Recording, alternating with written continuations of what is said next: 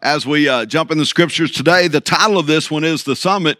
And uh, hopefully, we'll all gain a little something from this. It kind of came to me as I was reflecting back on my trip last week and some things that happened and uh, laughing about some things, crying over others. But uh, I welcome you here and I'm glad you're with us this morning. I'm going to be in Matthew chapter 5. It's kind of an unusual verse, it's an unusual scripture. It's a scripture that um, the Lord placed and pressed on my heart actually when I was in Wolfforth a long time ago down in Lubbock.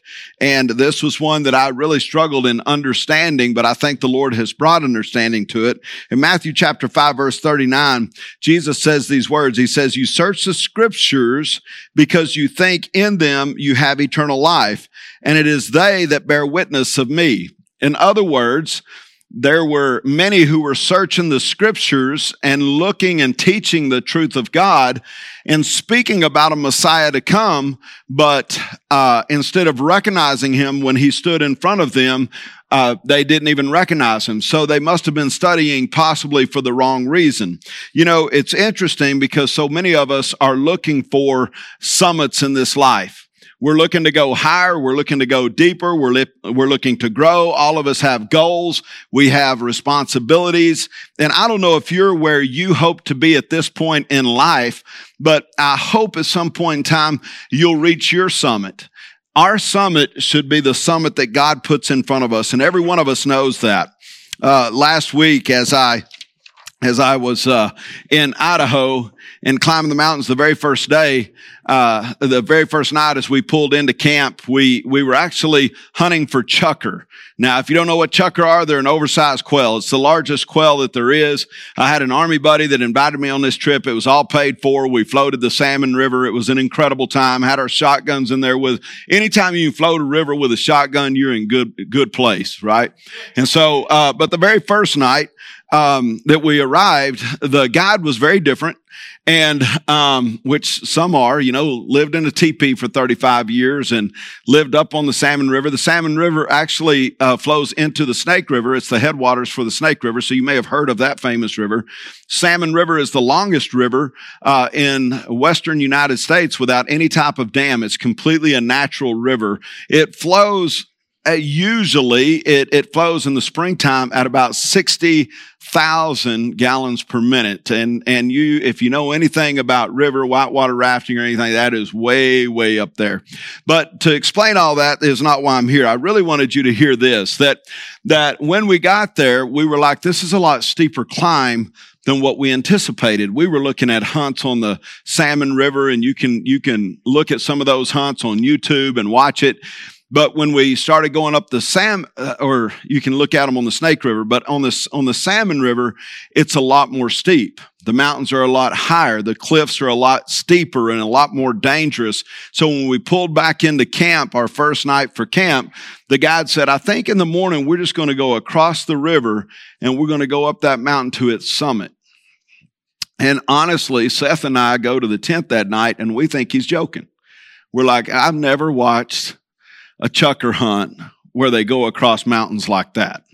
So he, he can't be serious. He can't. And the next morning, the first thing we do is get in the boat and go straight across the river and start heading up this mountain. He goes, let's make the summit. Then we'll decide if we're going on the other side, if we're going to string out this way and start hunting chukar, which you hunt chukar on the side of the mountain walking uh, horizontal to the mountain. And so you're going to slip and you're going to fall and you're going to have some things that happen. But when we realize this is really what's happening, my goal was just to try to stay with them to make the summit.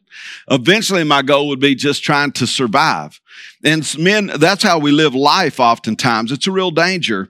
Attempting to find our summits in life, we, we, uh, we're striving, we're attempting, we're doing, and we think we're doing the right things. But sometimes, I've said this many times, we, we plan on this success in our life, and by the time we reach that success, we find that our ladder is against the wrong wall. We've climbed this ladder of success only to find it leaning against the wrong wall. Men, oftentimes as we're climbing and we slip and we fall, it's that very moment that God should have our attention. Why do we search the scriptures? Who are we looking for in the scriptures? What kind of praise in the scriptures do we hope to receive? there's a danger when we're climbing for the wrong reasons. There's a danger when I'm climbing for the wrong reasons. To impress people, to show people how much I know or how much I don't know is usually the way it goes for me. You know, oftentimes when we slip and fall, it's a time to re-engage. It's a time to cry out for help.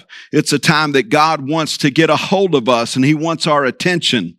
You know, we, as we climbed up there that first day, we were slipping and falling and then we strung out across the mountain and the top guy doesn't have to go real fast because mountains go like this.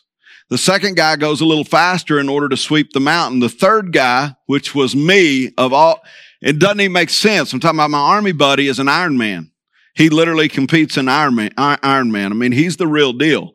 And then you got chubby little me, and uh, they're like, "Well, you didn't quite make the summit, so why don't you just start heading back down and you'll sweep the bottom?" And what happened to me is, is they said, "Be careful, watch ahead, because you'll cliff out." That's what they call it. Any of you ever heard that term, cliff out? I'd never heard it either. So I cliffed out. And when you cliff out, it means you come up on a cliff and there's just nowhere to go. And he said, your best bet is to try to go up and over the cliff instead of down below it. Because if you go down below it, you're going to have to come back up and, and make your measurement to us so we can continue to sweep the mountain. But on the bottom, you're going to be moving.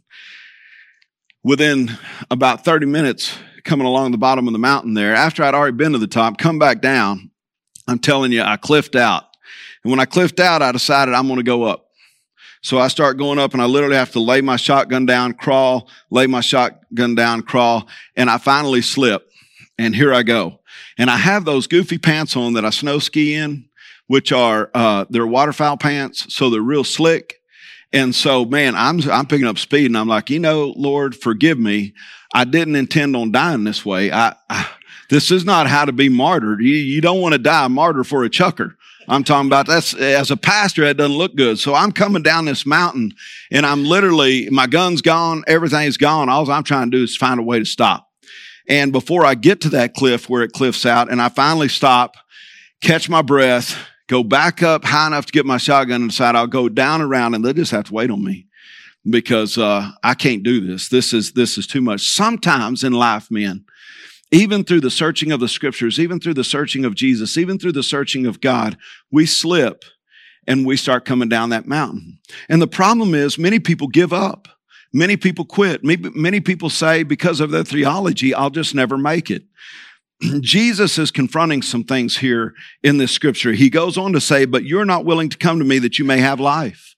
In other words, he's telling them, hey, you search the scriptures and all these things, but you're not willing to come to me. You have all this knowledge, you have all this theology, but you're not willing to come to me that you may have life. I do not receive honor from men. Now it's interesting to me that Jesus said, I don't receive honor from men. I don't care about honor from men. Matter of fact, the very men that are supposed to love him are the ones that are going to be uh, there to hang him on the cross. But he goes on to say, But I know that you do not have the love of God in you. I have come in my Father's name and you do not receive me. If another comes in his own name, you'll receive him, you will receive. How can you believe who you receive honor? Wait a second. How can you believe who receive honor from one another and do not seek the honor that comes only from God? And so, in other words, he's asking, are you a God pleaser or a people pleaser? Why do you climb the mountain in the first place? Whose mountain is it? You see, they read it not, uh, Barclay says this in his commentary. He says, they read it not to search for God, but to find arguments to support their own positions. They did not really love God. They loved their own ideas about him. Sometimes our summit in life is more about us than it is about him. And then he goes on to say, the honor that comes from the only God. Men, honor is a tough thing. Sometimes honor is a very deceitful thing. We all want to be honored because we're men, but we have to be careful with that because if that's the summit in your life to be honored by other men, it can be a dangerous summit and you can slip and you can slide and you can fall. Our goal in this life is to please God and Him alone. That should be the summit of our life. Jesus said, if you love me, you'll do what? You'll do what I say. You'll do what I command. See, people look for summits all of their lives. We live in a, in a world of making the summit. If only. You ever been in that world? If only I would have taken that job when I was 25. yeah, we all know. My dad, my dad used to say, if only I would have stayed with Procter and Gamble instead of become a farmer. Well, I don't know. Biden ought to have that wrecked here in the next two. Anyway, let's keep going. I'm just watching the stock market. Good land. Um, if only I would have hung in there with my third wife. If only I would have gone to college. I've heard that one a lot. If only I would have listened to my parents. We have all these regrets that oftentimes, if we focus on just those, then what we're looking at really is, is a way of dishonoring God because the cool thing about where we are this morning is I believe God has put us on this mountain together to reach a summit, to climb higher together, to live together in unity, to do some things that make a difference for his kingdom. But if we live a life of if onlys, we find ourselves in a dangerous place because every time we say if only, we slip a little further down the mountain and we slip a little further from the summit, who is our God. See, in all honesty, we oftentimes think if we would have climbed higher, lived longer, made more money, if we would have done something different, maybe probably, but here's the truth. We didn't. We're all here. You may have slipped, but you haven't fallen off because you're here. Jesus said, and when you pray, here's the summit. And when you pray, pray this way. Our Father who art in heaven, hallowed be thy name. Thy kingdom come, thy will be done on earth as it is in heaven. See, if heaven could come to earth, wouldn't that be the highest point on earth? You ever think of that? If heaven could come to earth, wouldn't that be the highest point on earth? So how does that happen? The apostle Paul stated he was caught up into the third heaven. Well, how high is that? And my, my next question might be, how do we get there? You ever want to go higher, but you seem to keep slipping and falling?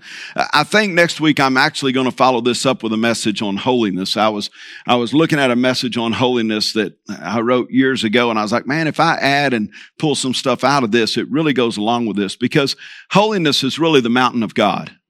You'll see that as we, as we begin to climb the mountain with God, He takes us to a place of, of his presence. And in his presence, that's where holiness happens.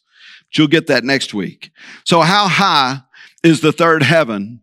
How do we bring heaven to earth? How do we get to this highest point and how do we make it our goal, men? Well, I'm glad you asked. The first thing is to know him. You see, uh, this scripture that I started with this morning, he said, you search the scriptures. But you're searching the scriptures not to know him. You're search, searching the scriptures so that people will know you through your education, through your ability, and through your knowledge, through your wisdom.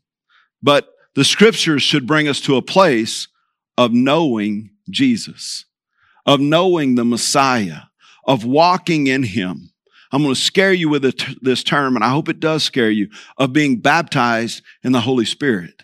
God the Father, Son, and Holy Spirit, simply meaning that we are immersed in His Spirit because we know Him. See, he goes on to say, But you're not willing to come to me that you may have life. Did you see that? He said, You're just not willing to come to me. You're looking for life. You're trying to climb the, round, the wrong mountain. You're looking at the mountain on the other side of the stream. You see, it's not enough to know about Him. We must come to the point of having faith in Him. It's faith that moves mountains in our lives. The problem was their blindness and inability to see Jesus because of their own desires, wants, and ambitions. Attempting through intellectual assent over relational commitment. Be careful with intellectual assent.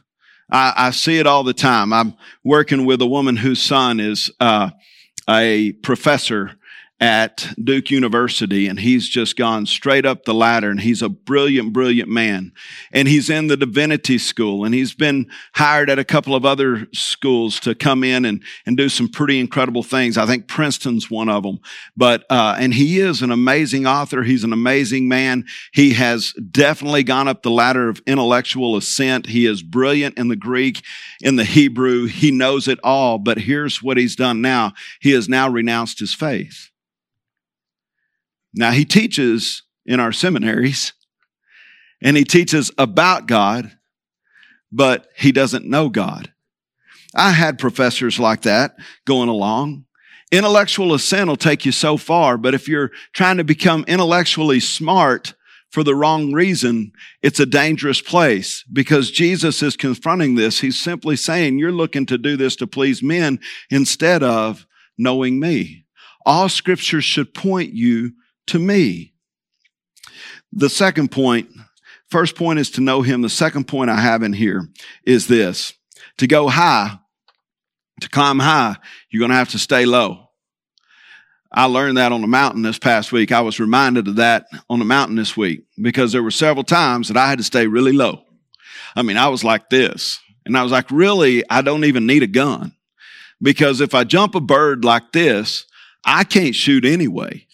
I mean, I, all I'm doing, I'm just the bird dog. I'm just going up on all fours now, and I was given two feet for a reason, but now I've got my hands involved. Everything's involved in my climb. I'm having to stay as low as I can. And it's an interesting thing because one of the things he said, he said, this time of year, just know, and all these rocks and everything up here, snakes, uh, we have these little rattlesnakes. They're about this big. And he said, be careful where you place your hands. So always watch where you place your hands. Well, when you can't see over, you sticking your hand up there and there could be a serpent. There could be a snake up there. You get bit. And at this point in your life, you don't even care. That's where I was. I had so much sweat rolling off me. There was another river coming down right behind me. And I was like, I don't even, I don't even, this gun is just in my way trying to get up this hill. And he, and it was funny because he said, did y'all ever run into some snake, snake dens? Y'all, y'all see any snake? Cause this is, I'm talking about the last time I came through here this time of year, I saw four. And uh, he said, they just lay out everywhere. And I don't know what kind of snakes they are. He just said the little rattlesnakes about like this. It's big enough for me. But here's the truth. To go high in life, to go high with God, you've got to learn to stay low. The lower you are, the greater your center of gravity, the easier it is to climb. There is no doubt that when we bow low, God lifts us up and he brings us high on his mountain. You can believe, or how can you believe? This is what he says. How can you believe who receive honor from one another and do not seek the honor that comes from the only God? So that's what we're after is his approval. It's amazing how good we can be when we don't care who gets the credit, when we're willing to humble ourselves and see the best in one another. That you do not, he goes on to say that you do not have the love of God in you. The reasons for their rejection were fundamental reasons of the heart. They weren't really even reasons of the mind. It was a heart issue. These religious leaders could hide behind supposedly intellectual excuses, but the real lack was love and desire for the honor that comes from God. These men had done so well, they weren't worried about obtaining honor from God as long as they had it from one another. They would rather debate Jesus than accept him. You know, and sometimes that's where I've been in my life. I've, I've truly tried to debate Jesus. There's plenty of times I've read the word and say, God, I don't even know why you put that in there. That, it happened to me yesterday reading first John. Read that one.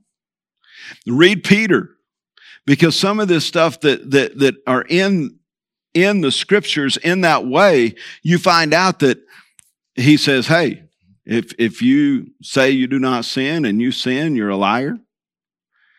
Well, yeah, you are a liar. But if you say you don't have sin, you're a liar.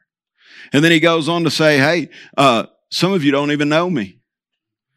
And and and and he goes on to say, "Hey, uh, there there's some some problems here. There's a place that awaits those in the fiery lake of hell."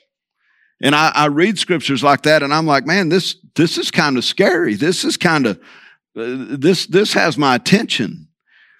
And sometimes it's me. I, I debate Jesus on these things. I mean, Jesus said, "If if your right hand causes you to sin, to cut it off." What's he mean by that? If your eye causes you to sin, pluck it out. There's some hard things that as you read, men, without a relationship with God, we will not understand. And the best way to have a relationship with God is this is this to stay low is humility. Humility, I've always said, is the fragrance that attracts God. It means it's not in my will, it's not in my way. What Jesus wants us to see is there's no ascension apart from Him. There's no real ascension in this life apart from Him. There's no really getting to the top of the mountain apart from Him. There's really no fulfillment because Jesus promises fulfillment in this life as you know Him. And apart from Him, there is no fulfillment. And so humility is one of those things that will take us so far in life and get us up the right mountain. Humble yourself before the Lord. And finally, this one, and this is a tough one. Stay the course. I'm going to tell you, uh, that first day, about three hours into the hike, running along the bottom of these mountains and trying to keep up and feeling like the little fat guy that, you know, is, is trying to keep up running lines on the football field. That's who I was. And so I'm way behind just trying to finish the race and I'm, I'm getting around there and they're tired of waiting on me and then they're going over to the other side and I finally make it over to the other side. I can't even find them. I've got a radio one and they're like, Hey, Curtis, are you still on the mountain? Are you alive?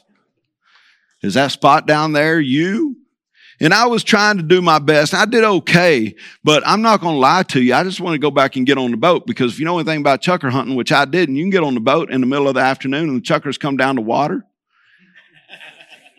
and it's a lot easier to float down the river and shoot a chukar. But we got to learn perseverance. We got to learn to stay the course. Was Jesus giving up on these men in, in John chapter 5? Absolutely not. He's saying, Hey, you search the scriptures, for in them they're speaking of me, and yet you don't even recognize me. Why do you do it? Why not have a relationship with me? Because in me, all things are known. You see, sometimes we get frustrated because we slip and we come down the mountain and we fall. You know, three days later, we were headed up a different mountain and trying to circle around, which they say never chase these chukar up the mountain. That's one of the, the golden rules. But my buddy, who's an Ironman, says I can do it, and you're coming with me. And honestly, he did it twice, and the and the guide was extremely impressed. But we were running up this these rocks and jumping these rocks, and he missed the rock. And when he did, he just slammed on a rock and that, that, that gun just slammed down right there below him. And, uh, uh, I ran over there and, and, and I said, you okay? He said, I don't know, man. It's my arm and my rib. I don't know. Knock the breath out of me. Hang on a second. Just give me a minute. He was still laying flat on the rock. And I was like, well, man, I, I, I hope your gun's okay. you know, and if you don't want it, I'll take it. It's a nice gun. Anyway, so I went down there and got, got his gun, picked it up and, and he was, uh, he finally got himself together and everything. But as soon as he got himself together, took a deep breath, he said, let's go. They're running. So up the hill we went to get around them and, and to keep moving. You know, sometimes you're going to slip, you're going to fall, and it's going to hurt. At some point in time, you're going to have to hear another voice that comes alongside of you that says, I picked your weapon up for you. I'm, I'm ready to carry it for you and with you. I know you're hurt, but I've got a weapon too, and I'm going to use it for you. Men, we've got to have each other. Some will fall on a rock by themselves and they'll stay there. But that's why we're here this morning. We've got to learn what perseverance is. We've got to learn what it means to stay the course. We got to know that even if we're at the bottom of the mountain, there's someone there with us that lifts us up and takes us up higher. You see, the Apostle Paul stated, you need not only stay the course, but you need to finish the race.